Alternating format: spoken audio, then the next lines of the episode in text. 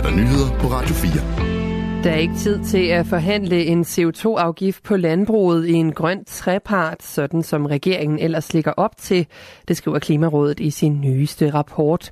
Klimarådets formand Peter Mølgaard siger på et pressemøde om rapporten, at han mener, at regeringen godt kunne indføre en drivhusgasafgift på landbruget uden en grøn trepartsforhandling.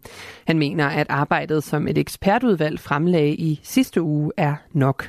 Jeg synes egentlig, at Svarerudvalget har leveret et rigtig grundigt stykke arbejde, som man egentlig godt kunne levere en drivhusgasafgift på landbruget på baggrund af.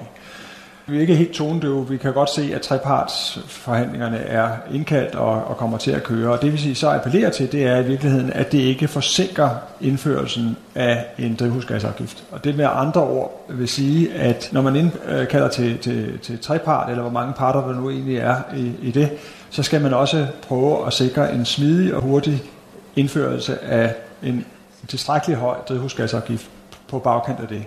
Det er blandt andet Landbrug og Fødevare, Fødevareforbundet NNF og Danmarks Naturfredningsforening, der er en del af den grønne trepart, sammen med ministre fra regeringen. Klimarådet siger, at det er sandsynligt, at vi når vores laveste klimamål på 50% reduktion af drivhusgasser i 2025. Til gengæld så mener Klimarådet ikke, at regeringen har anskueliggjort, at vi når målet for 2030. Det skyldes blandt andet, at der ikke er lagt op til nok reduktioner i landbruget. Udledninger.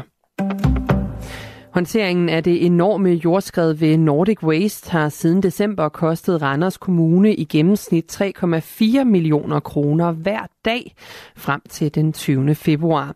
Det viser en opgørelse fra kommunen.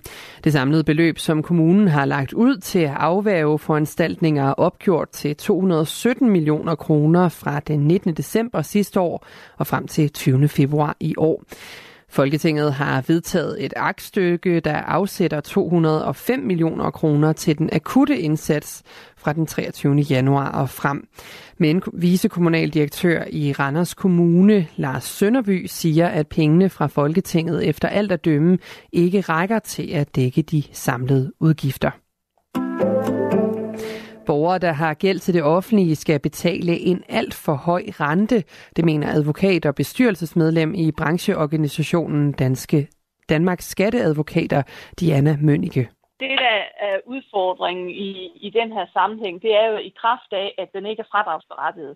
Så er der jo en reelt højere rente ved at have gæld til det offentlige. Hvis vi så står i den situation, hvor der bliver tilskrevet en større rente, end det, man rent faktisk har mulighed for at afdrage med, så ser man jo kun en gæld, der vokser. Danskerne skylder mange penge til det offentlige, og derfor har et bredt politisk flertal strammet grebet om skyldnerne.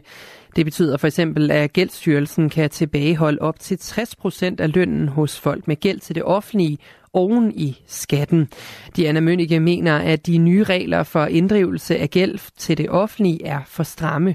Den stramning, der kom, der var man jo blandt andet også inde og kigge på og så sige, at mindre bemidlede borgere, som uforvandret er kommet i, og fået gæld til det offentlige, at der står man rent faktisk i nogle situationer, hvor det bliver håbløst for borgerne at betale deres gæld, og dermed der opgiver man, i stedet for, og for dem, der har en intention om at betale, at de også rent faktisk kan fortsætte med at betale, og så stadigvæk have luft i sin økonomi til også at kunne leve.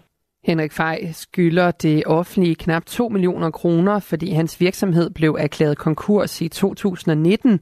Han betaler så meget i renter, at hans gæld bare vokser hver måned. Det er svært, og det er opslidende, fordi man har ikke nogen steder at gå med det eller sige det, eller der er ikke nogen, der gør noget ved det. Gældstyrelsen er jo ikke til at snakke med, så det er jo bare svært og opslidende. Der er fare for en regulær atomkrig, hvis NATO-landen sender landstyrker til Ukraine, så lyder advarslen fra Ruslands præsident Vladimir Putin i en tale til den russiske nation. Vi har våben, som kan ramme mål på deres territorium, siger Putin. Forstår de ikke, at der er fare for en atomar konflikt? I mandags der sagde Frankrigs præsident Emmanuel Macron, at han ikke vil afvise muligheden for at sende vestlige styrker til Ukraine. Flere NATO-lande, blandt andet USA, har dog senere taget afstand fra den udtalelse. I den sydøstlige del af landet bliver det tørt med lidt eller nogen sol, mens det længere mod vest er skyet, og Jylland og Fyn får perioder med regn. Temperaturer mellem 5 og 9 grader. Det er jo nyhederne på Radio 4 med